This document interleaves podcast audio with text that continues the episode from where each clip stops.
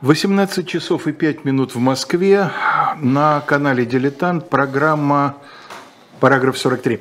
Это программа, в которой два учителя бывшей 43-й школы, ныне действующий Леонид Кацва и бывший Алексей Кузнецов, обсуждают различные аспекты отечественной истории применительно к их преподаванию в средней школе.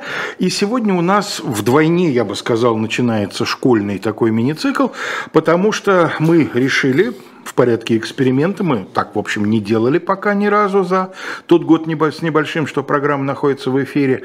Посвятить его весь детству ну, детству и отрочеству, если быть совсем ну, да, точным. До, до юности. До юности, да, до, до, до ранних лет юности.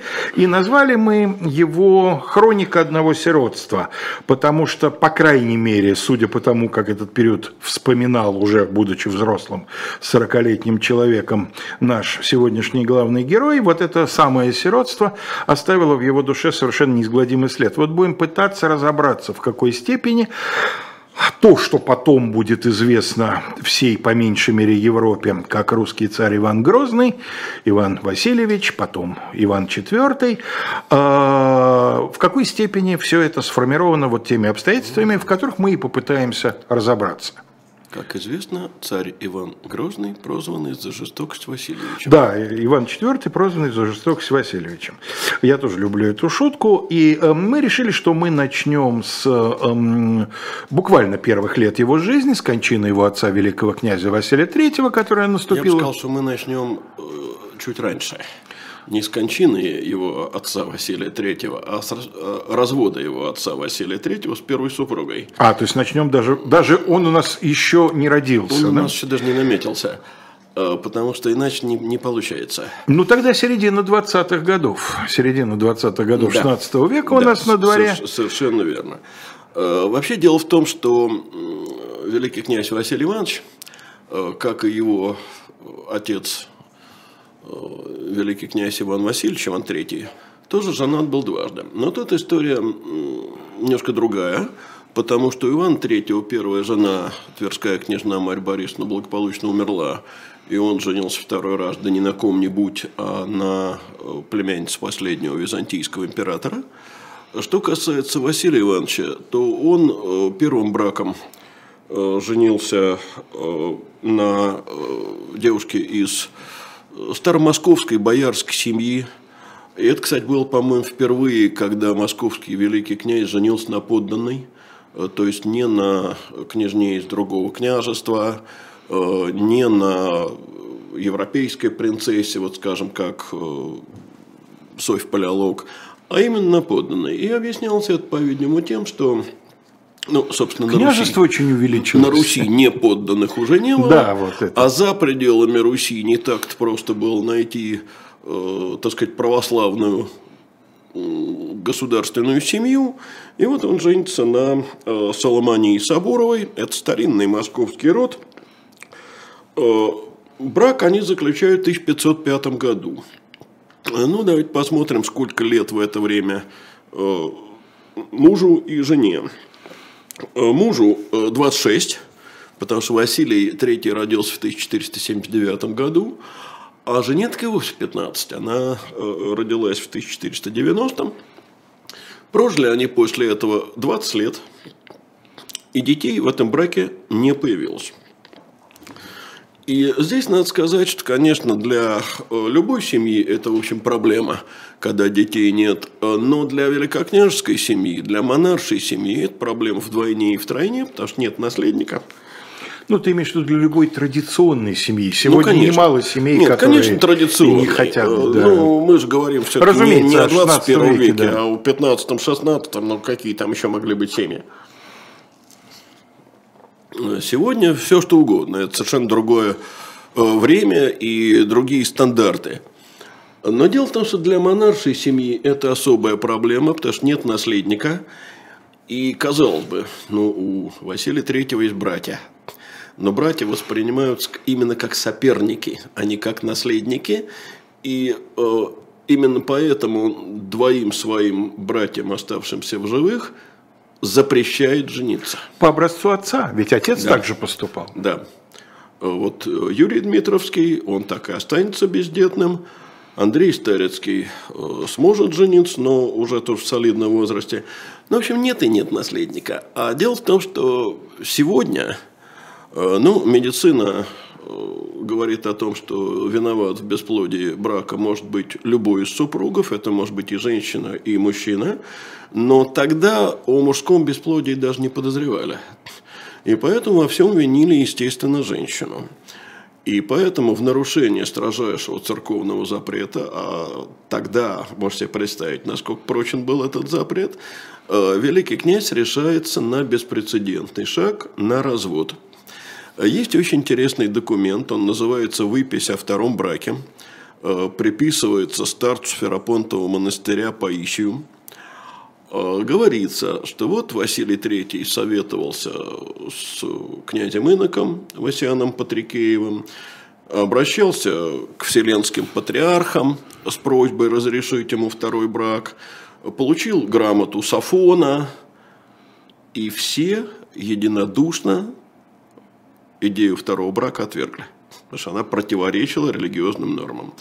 Э, якобы Иерусалимский патриарх, был такой патриарх Марк, великому князю написал так. «И наполнится твое царство страсти и печали, и будут те лета убивания и муки величестве, величествую, фу, не могу выговорить, величествию э, сараподосийских родов и юношних щадения, Иова накола, а иным усечение глав, глав и затоца без милости, и мнози гради огнем попрани будут, попрани будут, за прелюбодеяние, бо воздаются царям порушению царствия их. Это было время, когда церковь еще пыталась выполнять свою функцию наставника ну, при светской власти. Да, но кроме того, ты не забываешь, что это же все-таки патриархи-то ну да, патриархи греческие, чужие, они да. не зависят. Но надо сказать, что вот это в 52 браке, суть по всему, это источник поздний. И может быть даже поддельный. Э, скорее всего, он создан либо в период опричнины, то есть во второй половине XVI века, а то и вовсе в конце XVI века, если не в начале XVII. Э, до нас грамоты патриархов, обращенные к Василию Третьему, не дошли, но ясно одно, что отношение любых церковных деятелей к этому второму браку было неодобрительным. Но если это э, источник сфабрикованный, то получается, что он сфабрикован как антигрозненский. Похож на то. Же его, Пох, его брак похож, его родителей похож на то. отвергает. А, в это же примерно время, когда встал вопрос о разводе, э, было принято решение о строительстве в Москве девичьего монастыря. И надо сказать тоже, тут версии э, прям э, противоположные, противоречащие друг другу. По одной версии, появление этого монастыря связано с планом пострижения э, Соломонии в монастырь. А по другой версии, это наоборот было связано с заботой о ее чадородии.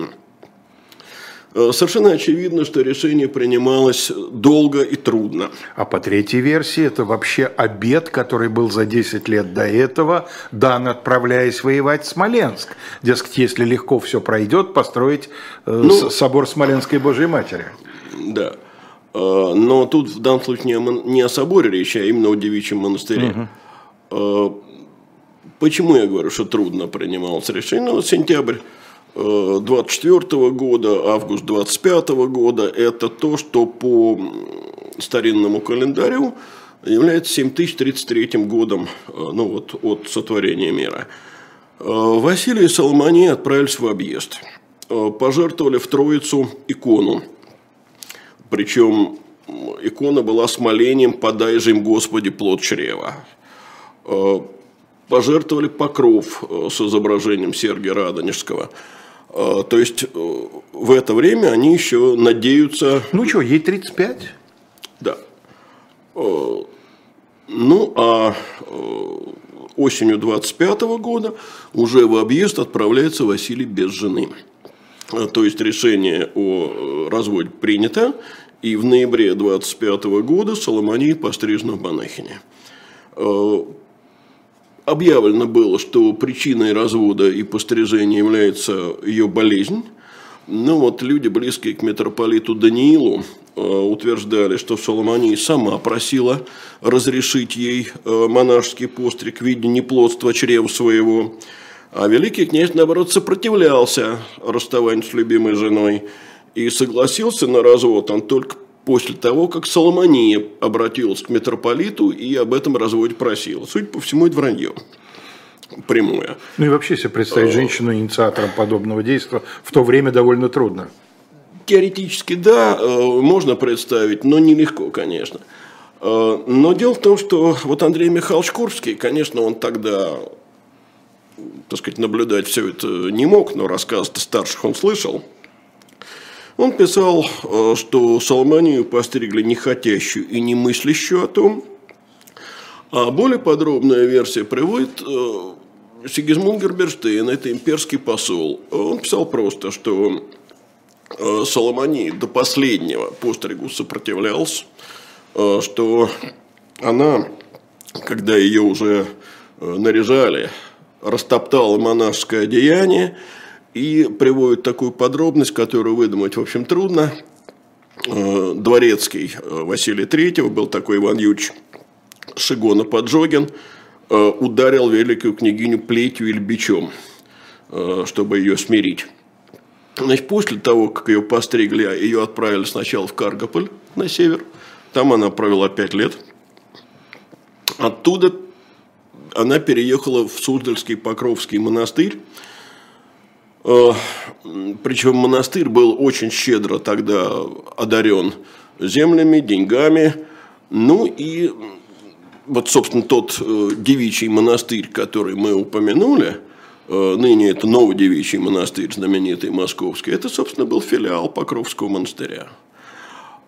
Прожила она, надо сказать, достаточно долго. Она пережила и мужа, и свою соперницу, вторую жену Василия III, потому что она умерла только в 1942 году, соответственно, в возрасте 52 лет. Ну, Лень, скажи, пожалуйста, вот эта легенда о том, что в монастыре, как я понимаю, в Каргополе, не в Суздале, у нее... Не в Суздале. В Суздале? Да, в Покровском монастыре. Она якобы рождает да. ребенка. То есть получается, что она рожает вот этого гипотетического ребенка в возрасте уже 40 С, лет? Да. да.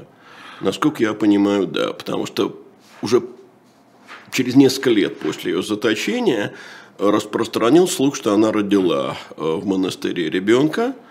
Э, Василий III туда даже посылал э, комиссию по рассказу того же Герберштейна для того, чтобы слух проверить. И ничего достоверного не выяснили. Но Герберштейн ведь с чужих слов это все конечно, рассказывает. Конечно, Герберштейн не мог это сам, ну, да. э, так сказать, узнавать, не расспрашивать, ему такие вещи знать не полагалось. Вот. Но дело в том, что в 1934 году там, в Покровском монастыре, э, проводились раскопки. Э, вел эти раскопки такой известный искусствовед Алексей Дмитриевич Варганов. И он обнаружил в подклете Покровского собора, как раз рядом с захоронением э, Соломонии, гробницу. В этой гробнице одежду мальчика. Это, собственно, и породило предположение о том, что это была могила старшего сына Василия III вот, от угу. э, Соломонии. Но в то же время большинство историков полагает, что это ложное захоронение. И в частности, Александр Александрович Зимин писал, что этого всего, конечно, недостаточно, чтобы признать достоверность слуха о рождении у Соломонии сына. Э, есть еще более экзотическая легенда – что на самом деле она была беременна еще во время пострижения. А, ребенка родила вот действительно в таком случае в Каргополе. А ребенка этого отдала в надежные руки. И дальше Кудияр Атаман да, пошел ветвиться. Сама да? она, значит, объявила, что ребенок умер, а ребенок потом стал де Кудеяром. Ну, это понятно. Ну, это на народное творчество. Экзотика, да, да, народная легенда, это мы всерьез рассматривать не будем. Э, вот. Но на самом деле эта легенда интересна совсем с другой стороны. Э, дело в том, что, как мы знаем, и чуть позже я подробно об этом скажу, во втором браке у Василия Третьего детей не было пять лет. Э, и если у Соломонии действительно был ребенок, а от кого он был зачат, так сказать, неведомо, то тогда возникает, в общем, версия о том, что не Соломония была виновата в бездетности этого первого брака. И тогда возникает вопрос, а чьи дети у Елены Глинской? Нет, такой вопрос, видимо, не возникает, потому что Иван, III, Иван IV, прошу прощения, обладает явным фамильным сходством и с Иваном III, и с бабкой Анны Глинской? Нет, я имею в виду Софию Палеолог. А, София да. А тут надо заметить, что мы имеем портрет реконструкции Герасимова и самого Ивана Васильевича, и Елены Глинской, ведь, насколько я помню, и, да? Ну, Елены Глинской там такой очень условный, насколько я понимаю, портрет. Да. А вот э, портрет Софьи Палеолог, он есть довольно подробный. Э, значит, ну, так или иначе, о Соломании мы разговор закончили. Она, в общем, к нашему герою имеет косвенное отношение все-таки. А через два месяца после развода, а в январе 26 года, а, Василий III вступает во второй брак. Значит, избранница его – это, как уже было сегодня сказано, Елена Васильевна Глинская – происходящей из чрезвычайно интересного рода. Она 1510 э, года рождения, то есть она на 20 лет моложе э, первой э, супруги Василия III. И происходит она из рода князей Глинских, которые, если верить их родословной легенде, потомки Мамая. Угу. То есть, после того, как Мамай был по приказу Тахтамыша убит в Кафе, его дети бежали в Литву, э, крестились там, но не в католическую, а в православную веру, э, получили в удел город Глинск и, соответственно, стали называться князьями Глинскими. И если это правда... То в Иване Васильевиче сошлись Дмитрий Донской и Дмитрий и Донской, да. Угу. Ну, глава рода Глинских не прямой предок Ивана, а дядя Елены Глинской. Э, Михаил. Михаил Львович, да, Глинский. Это поразительно интересный человек. Э, потому что вообще такую авантюрную судьбу в пору описывать, ну, на пером Александра Дюма, наверное. Вот среди отечественных романистов мне не кажется, что мог бы это кто-то сделать, кроме разве что Алексея Николаевича Толстого. Казимир Валишевский, если считать его отечественным. Ну, перо-то было бойкое. Ну, да. А, значит, дело в том, что вот он э, как раз в молодости перешел из православия в католицизм, учился в Европейском университете, но что самое удивительное, он выучился на врача. То есть, понимаешь, сегодня это больше, чем почтенная профессия, но представить себе аристократа, князя 16 э, века, который занимается врачебным делом... Чернокнижник. Ну, в общем, это совершенно невозможно. Абсолютно, конечно. И он, конечно, врачом ни одного дня не работал. Вообще трудно себе представить князя, который выучился ремеслу. Да. А ремесло доктора тогда именно это ремесло. Именно ремесло, конечно. конечно. Это сейчас это где-то там рядом с наукой. Или даже просто наука. А тогда это было немыслимо. Дальше он воюет. Он воюет э, в качестве полководца Священной Римской империи. Э, дружит с императором, и не, не с императором одним, только вообще с европейскими монархами, э, возвращается в Литву. При короле Александре Казимировиче э, Егелончике он становится фактическим правителем Литвы. Но Александр Казимирович умирает, на престол вступает его младший брат, известный нам как Сигизмунд I Август, и фавор Михаила Глинского кончается – и он становится ну, одним из литовских вельмож. Э, не первым, не десятым, не последним. Но его это не устраивает. И тогда он в 1508 году поднимает мятеж. Мятеж русской и литовской знати. И добивается перехода под московскую власть. Собственно, проект-то старый, ведь и против Казимира IV подобные попытки в свое время слуцкие князья предпринимали. Ну, понимаешь, в чем дело? Э, вообще литовские князья нередко служили на обе стороны, как известно. И это понятно. Но дело Имеется в, том, в виду не великие князья, а, а нет, эти вот, самые служ, служилые, служилые князья, да. Князья. Они переходили из Литвы в Москву, из Москвы в Литву и так далее. Особенно для верховских князей это характерно. Э, но дело в том, что в нашей литературе мятеж Глинского очень часто принято было связывать с гонениями на православие. Судя по тому, что пишут отечественные историки последних лет, вот Михаил Маркович Кром, Андрей Ильич Юрганов, никакого отношения к угнетению православных Литве не имело, а связано было исключительно с властолюбием самого Михаила Львовича. Но мятеж не удался, и ему вместе с его окружением пришлось бежать э, к Василию Третьему. Значит, мятеж-то он поднял в 508 году, а бежал уже в 510. И э, Елена Васильевна оказалась в Москве в возрасте менее одного года. То есть она вроде бы и литовского происхождения, но выросла она полностью в Москве. Но на этом приключения э, Михаила Львовича отнюдь не закончились, потому что, бежав в Москву, он стал видным полководцем, теперь уже Василия Третьего, воевал, очень большую роль сыграл во взятии в 1514 году Смоленском и твердо рассчитывал, что Смоленск ему дадут в удел. Но просчитался и решил опять бежать, но теперь уже в противоположную сторону из Москвы в Литву. Опять просчитался, потому что то, что в Литве было в порядке вещей, в Москве уже рассматривалось как измена. В итоге его схватили, привезли в Москву в оковах и за отъезд от великого государя приговорили к смерти.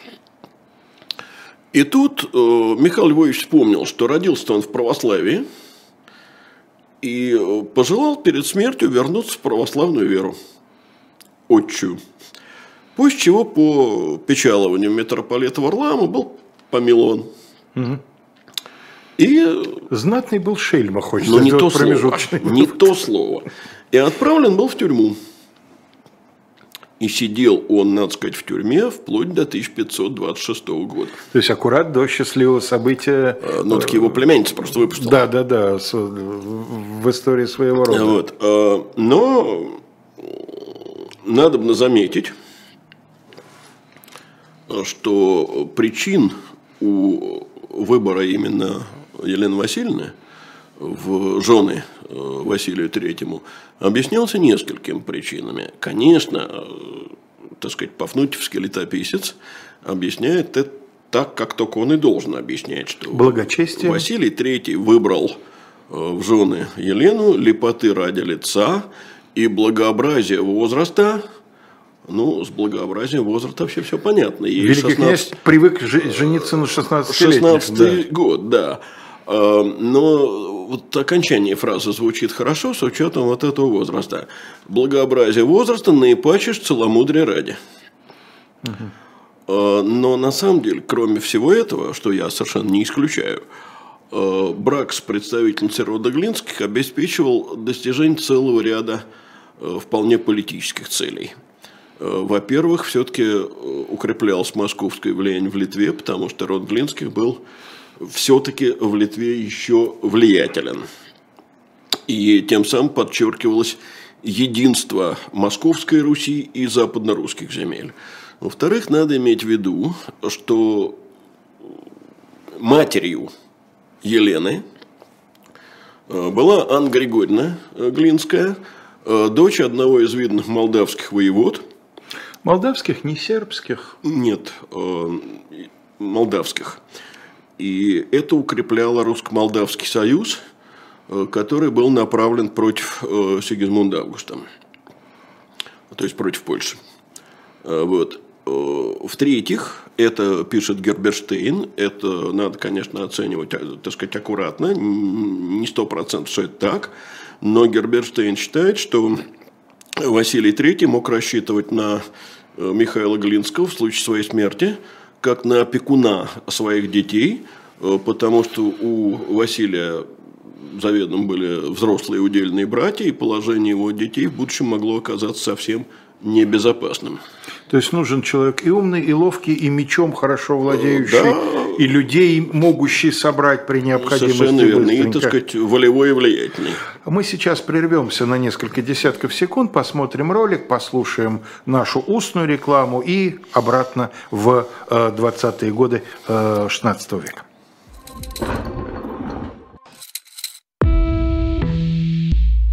Вы лучше других знаете, что такое хорошая книга.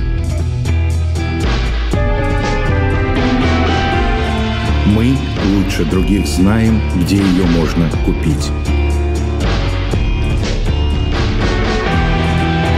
Книги на любой вкус с доставкой на дом. Интернет-магазин «Shop Diletant Media».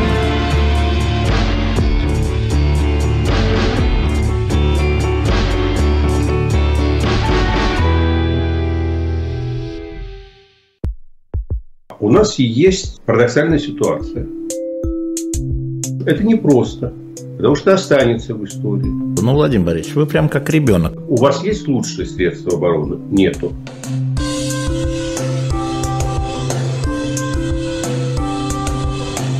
Мы же не живем в России просто так. У нас всегда должна быть какая-то миссия, ради которой можно сдохнуть. Это вообще вот кто доказал? Бжезинский.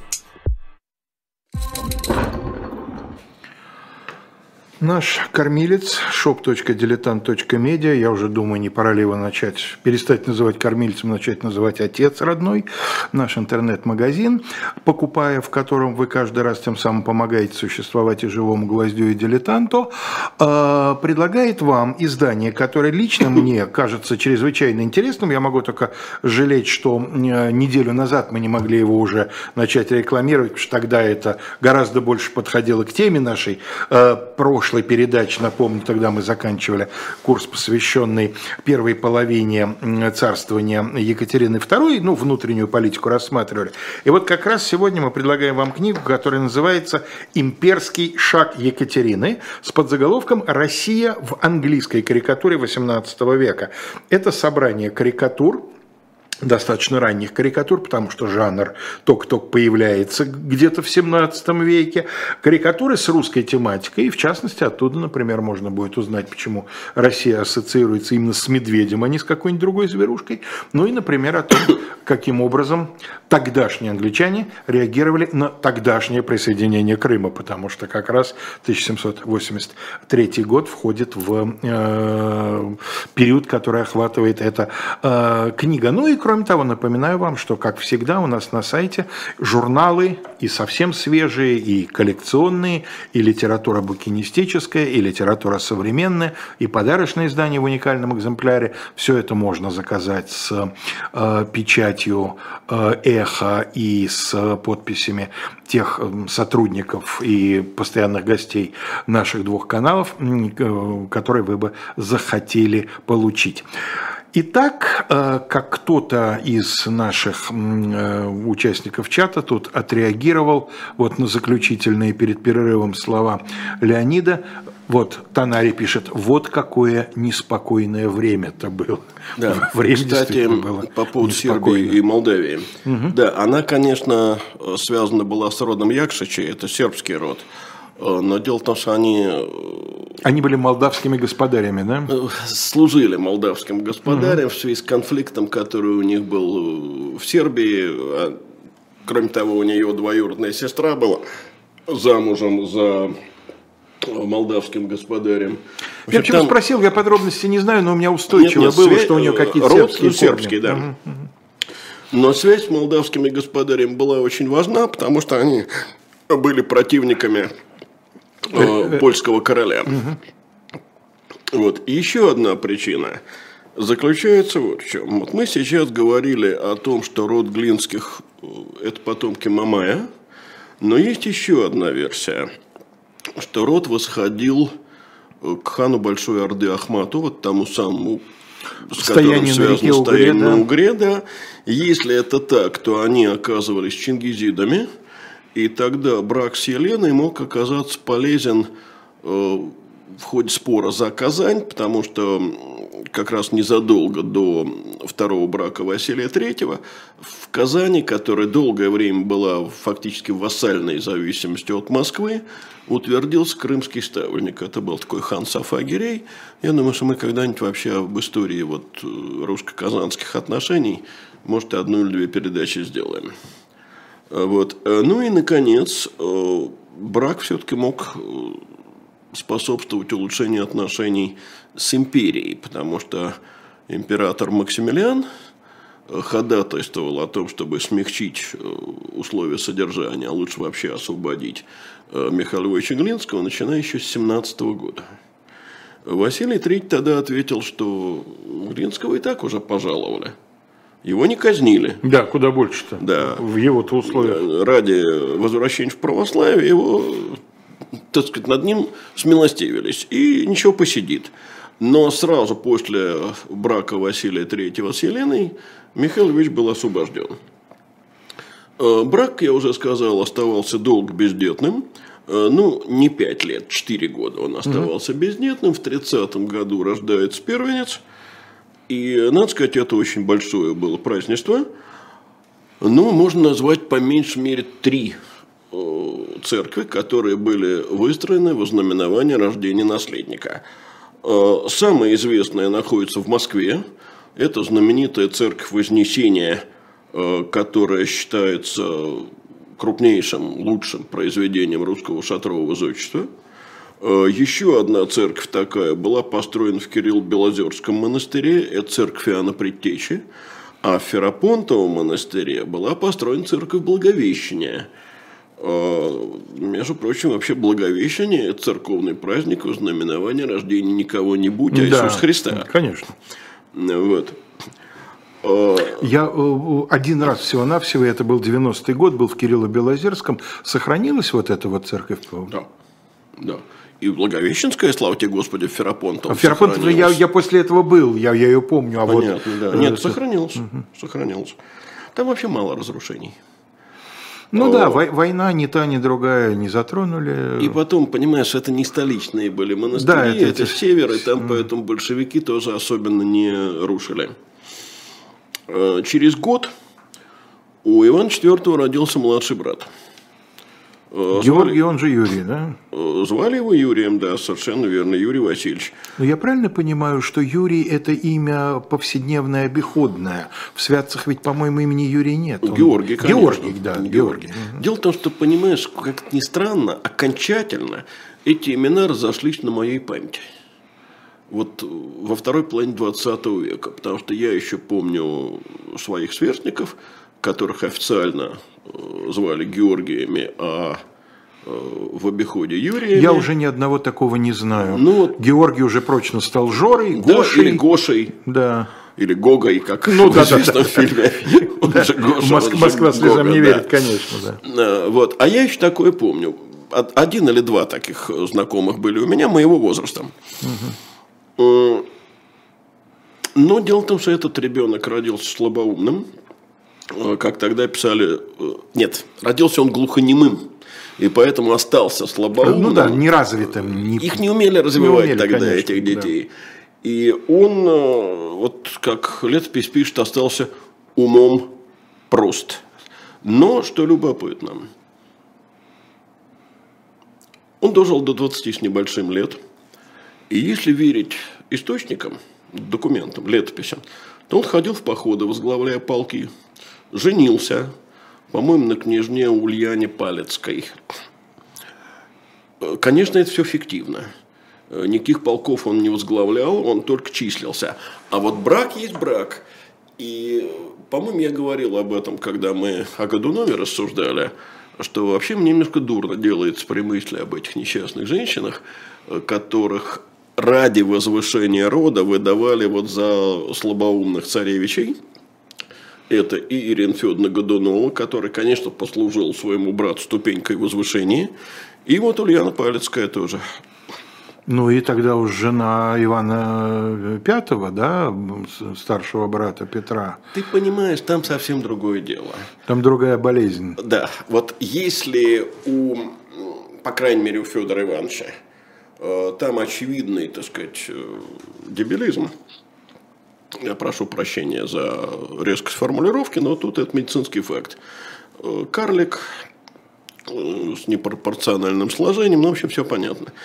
То у Ивана Пятого, судя по всему, была просто задержка Развитие. умственного развития. Он был вялый, такой безразличный. Ну, по крайней мере, потомство его было вполне жизне- жизнеспособно, Понимаешь, так. вот тут, конечно, я позволю себе домыслы, но три сестры были настолько разные Не и настолько друг не на похожи друга, да. друг на друга, что у меня вообще есть очень большие сомнения в том, что Иван э, Алексеевич имел к ним какое бы то ни было отношение. Э, Прасковья Федоровна была женщина энергичная, его супруга. Э, Вот. А про Ульяну Пальцкую я просто ничего не могу сказать. Но интересно, что э, Иван Грозный будет вспоминать брата нашего Юрия очень тепло. Да, да. Вполне возможно, что это был в какое-то время чуть ли не единственный товарищ его детских игр. Практически единственный, да, так он и будет писать, что вот мы с братом играем. Да, ну, а вот боярин, да, да. это об этом попозже. Облокотившись. Да, но дело в том, что в декабре э, 1533 года, в начале декабря, э, мальчик осиротел. Отец умер, причем умер э, от абсолютной случайности. Он порезал руку, поцарапал руку. Э, Значит, и э, возникло э, заражение крови. Сначала нарыв, потом какой-то фурункул или карбункул, сепсис и все. Вот это к тому, что представляла собой тогдашняя медицина, умереть можно было действительно от порезанного пальца. Завещание Василий III, конечно, оставил, но завещание это не сохранилось. И есть источники, которые противоречат друг другу. Ну, например, вот э, в середине 50-х годов, то есть во времена избранной Рады, э, был создан так называемый летописец начал царства. Э, В следующее десятилетие, в 60-х годах, была создана степенная книга, широко известный источник. И там торжественно повествуется о том, как Василий III всю полноту власти и опеки над своими сыновьями оставил великой княгине Елене. И якобы он завещал ей державствовать и по бозе устроять и рассужать э, все же правление Российского царствия. Но есть другой документ, более ранний. Это конец 40-х годов 16 века, так называемая Псковская первая летопись. Там говорится несколько иначе, что Василий III, приказав великое княжение свое сыну, своему большому Ивану, и наречи его сам при своем животе, то еще При жизни. при жизни великим князем, и приказа его беречи до 15 лет своим боярам немногим. Вот беречи – это значит попечительство. Есть еще один документ, он А вошел- назвал при жизни великим князем, потому что традиционно постригался в монахи, видимо, перед смертью. Да? Ну, понимал, что он уходит. Но я имею в виду, что пос- постригаясь в монахи, он отдавал светские да, титулы, кому-то надо было передать. Ну и, ну, понимаешь, это могло быть так, могло быть не так, потому что, например, э, Василий II, будучи слепым, сделал Ой, сына еще соправителем задолго да, да, до задолго. смерти. Есть Ну, еще... не трехжелетнего, конечно. Нет, конечно. Здесь есть э, другой еще документ, он называется «Повесть о болезни и смерти Василия III». Он вошел в целый ряд летописей. И там тоже сообщается о создании своего рода опекунского совета. И, надо сказать, вообще историки сомневаются в том, что Елена сразу после смерти Василия III обладала всей полнотой власти. А вот кто входил в этот э, совет э, опекунский, сколько там было людей, это до сих пор вызывает споры. Я думаю, что мы на этом останавливаться не будем, потому что вот э, конкретные персоны э, вряд ли нашим слушателям будут так уж интересны. Но э, в этой повести о болезни и смерти Василия III рассказывает, что Василий III давал опекунам указания о своей великой княгине Алене. Ну, Алена Елена это Елена, одно да. имя. И как ей без него быть, и как к ней боярам ходите. Так вот, э, Михаил Маркович Кром пишет, э, что это, по-видимому, все-таки учреждение опеки. А фраза «как э, к ней боярам ходите» – это такой ритуал соблюдения придворного этикета. Э, Он считает, что все-таки в самом начале своего регенства э, Елена Васильевна полнотой власти не обладала. То есть был некий регенский совет, выражаясь Ну, европейским ск- Скорее языком. всего, да, выражаясь европейским э, термином регенский совет, попечительский совет, примерно так же, как это было э, при э, царе Федоре э, вот в конце XVI века. Значит, в первые же дни э, Великого княжения нового Василий III умер в ночь 3 на 4 э, декабря. А уже 11 декабря был арестован старший из его братьев, э, значит, дядя э, Ивана IV, удельный князь Юрий Мла- Иванович. мла- Младший, старший из его младших Старший из его младших братьев. Да, Да, их осталось к тому времени всего двое. Вот он и Андрей Старицкий. Э, Юрий Иванович Дмитровский. Э, Ну, опять же, есть э, версия, э, которая утверждает, что виноват был сам князь Юрий, э, потому что он стал уговаривать одного из вельмож. Был такой князь Андрей Михайлович Шуйский-Чистокол. Э, Пишется Честокол. Э, Вот. Перейти к нему на службу. А Андрей Михайлович якобы на это ответил, что, что же, так сказать, ты э, наруш- крестное целование, нарушаешь да. крестное целование свое. И тогда дьяк, представлявший интересы Юрия, ответил, что что то крестное целование. То крестное целование было невольное, и потому оно сил не имеет. И тогда якобы э, вот Андрей Михайлович Шуйский э, рассказал об этом э, другим боярам, они Елене, и Елена, берегучи сына и земли, приказала Юрия поймать, э, посадила его под стражу, причем в ту самую палату, где когда-то сидел Дмитрий Внук, вот соперник э, династический Василия Третьего. Э, Но это одна версия, а есть прям противоположная версия. Э, Вот летописец начала царства э, вину возлагает на бояр, что дьявол вложил им мысль неблагу, э, только не поймайте князя Юрия Ивановича, и на великого князя государству крепко быть и нельзя, потому что государь еще млад, трех лет, а князь Юрий совершенный человек, то есть совершеннолетний. Э, Люди приучить и умеет. И как люди к нему пойдут, и он станет под великим князем, государство его подыскивать. А сам э, великий, сам удельный князь якобы тут вообще ни при чем. Э, мера это превентивная и совершенно необоснованная. И там прямо написано, что «а у князя ни которого же помышления лихого не было». Э, То есть этот документ э, князя Юрия полностью оправдывает, а виновником становится вот тот самый Андрей Михайлович Шуйский Чистокол, который в предыдущем документе такой Извратил, да? благородный э, человек, который только Верен ему- присяге. да, только ему посулили, и он сразу об этом рассказал. Здесь это выглядит так. Э, Значит, Шуйский Паки мыслил, как князю Юрию отъехать. И не только отъехать, но и на великое княжение его поднятие. А у князя Юрия всего на мысли не было. Понеже Бог крест целовал великому князю, как и было ему изменить? Действительно, ну раз такое бывает. Да, не то слово.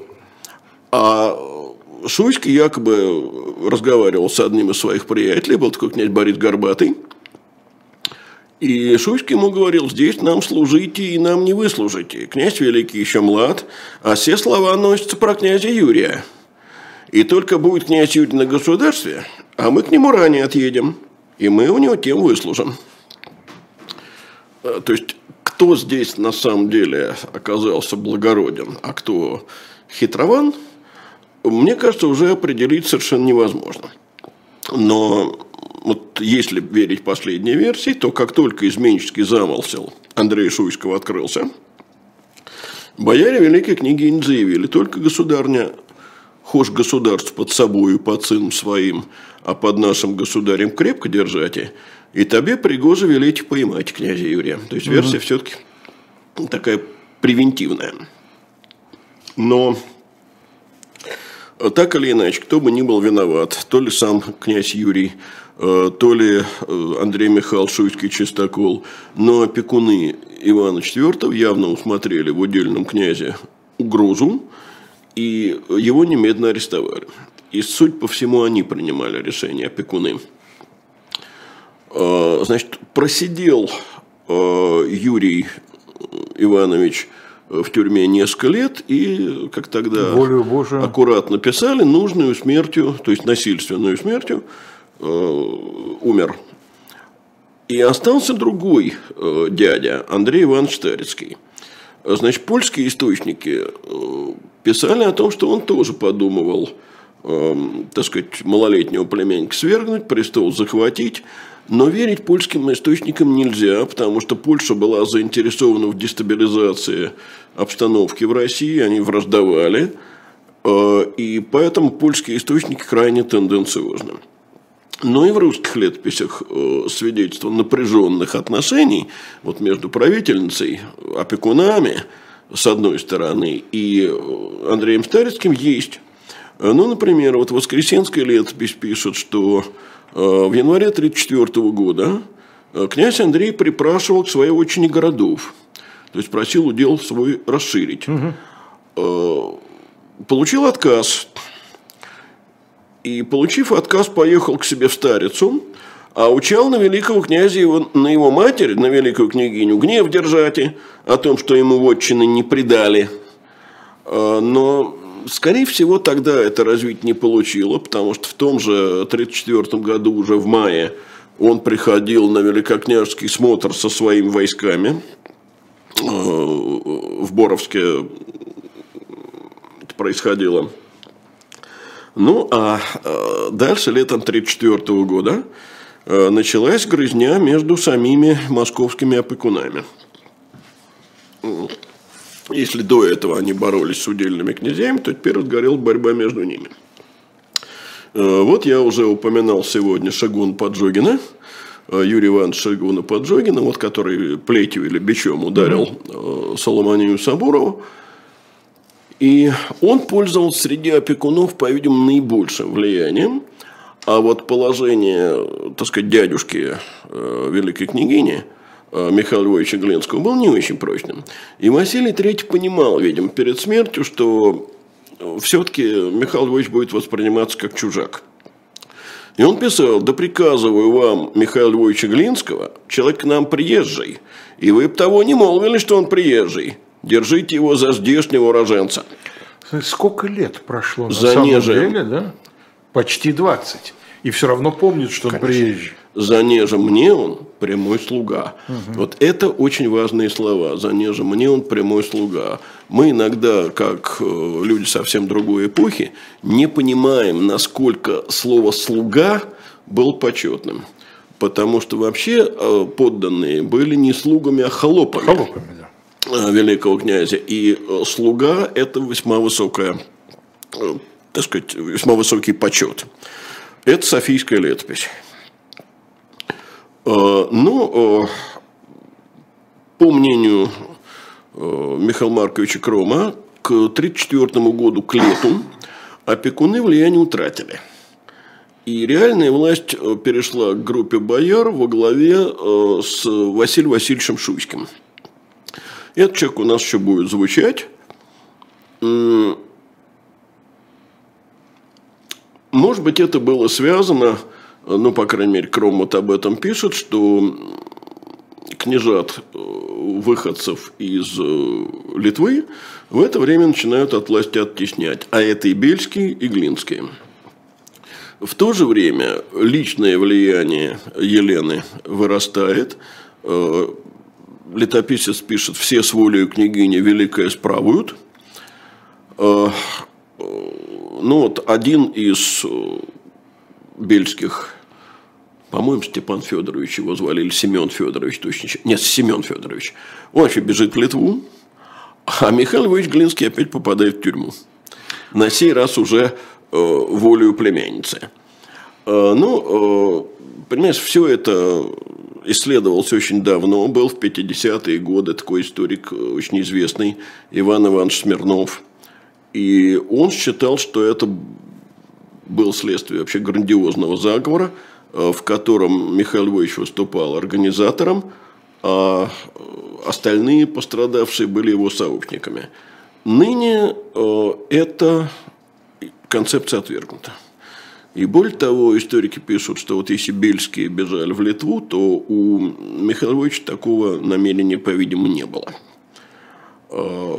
Вот летописец начала царства пишет, что он пойман быть по слову наносному от лихих людей, то есть без вины. А, Сигизмунд Герберштейн приводит другую версию. И мне кажется, что версия эта куда более реалистична. Он пишет, что Елена разгневалась на своего дядю за то, что тот пытался препятствовать ее связи с неким боярином по прозвищу Овчина. Телепнев Оболенский. Да, и наставлял ее жить э, честно и целомудренно. А в результате через некоторое время был обвинен в измене, э, снова ввергнут в темницу и погиб жалкую смертью. Э, ну, э, Овчина – это Иван Федорович Овчина Телепнев-Оболенский. Причем, ну, очень часто я встречал ошибку в написании – Э, когда пишут Овчина, Телепнев, Оболенский через два дефиса. Э, на самом деле здесь фамилия э, Телепнев, Оболенский, это ответ, род князей Оболенских, ответвление Телепневых. А Овчина, это имя, имя, имя, ну, я предпочитаю не говорить прозвищное, чтобы люди не, не считали, что это прозвище именно. Угу. Это не календарное имя, угу. русское имя по-другому. В общем, не, не то, которое есть в святцах, а то, которое использовалось в обиходе. А, но этим дело не кончилось. А, вместе с Михаилом Львовичем э, в темницу попали его жена и дети.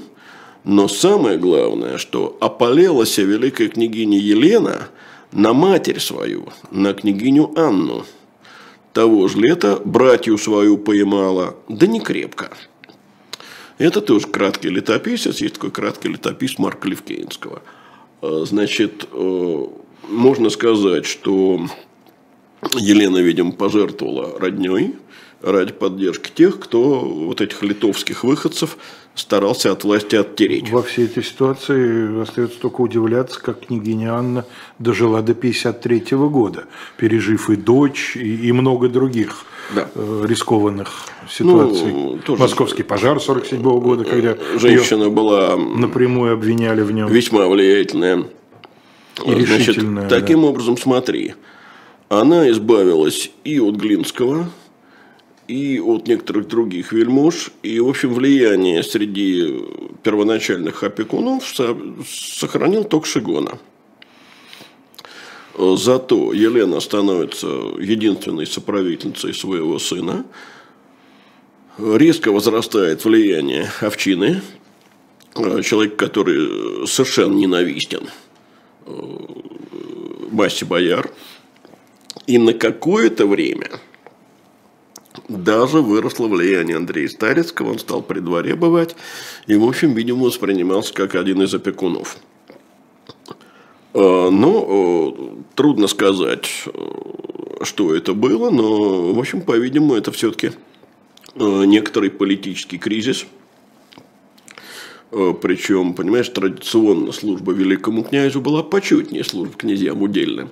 Но тут великий князь мал, э, ненадежен, э, и отсюда, в общем, и переходы к удельным князьям, и участившееся бегство служилых людей в Литву. В общем, и на внешней политике это определенным образом сказалось, потому что литовские дипломаты все время настаивали, что ну, московский государь в молодых летах, значит, он первым должен посылать к королю э, послов как э, к отцу своему. А Москва, естественно, это все э, отвергала. А при чем здесь, да, возраст? Да, и, понимаешь, вот при жизни Василия Третьего Москва была, то есть Литва была заинтересована в мире. А теперь уже Москва инициативу проявляет, а в Литве рассчитывают что ну, там в Москве раз при неизбежный, сейчас возьмем реванш. То есть вот так это еще повлияло на ситуацию. Но уже к осени 1934 года эти расчеты явно устарели. Просто болит сердце за державу, приходится на неделю ее покидать в таком да. состоянии, что хуже, чем Николай I сдавал команду сыну, прям ей-богу. Но тем не менее у нас нет другого выхода, мы с Леонидом вынуждены на неделю прекратить дозволенные речи. Единственное, что приложим все усилия к тому, чтобы их возобновить в следующий вторник, а вас в ближайшее время ожидают еще две вполне традиционные для вторника передачи. После 19 Антон Орех в программе «Особое мнение» беседует с политологом Кириллом Роговым, а в 21 в программе «Статус» Максим Курников и Екатерина Шульман, э, которая по версии российских властей является иностранным агентом, обсудят э, текущую, как сейчас принято говорить, повестку. Ну, а программа «Параграф 43» Константин Рольнов, Алексей Кузнецов, Леонид Кацва с вами прощается на неделю.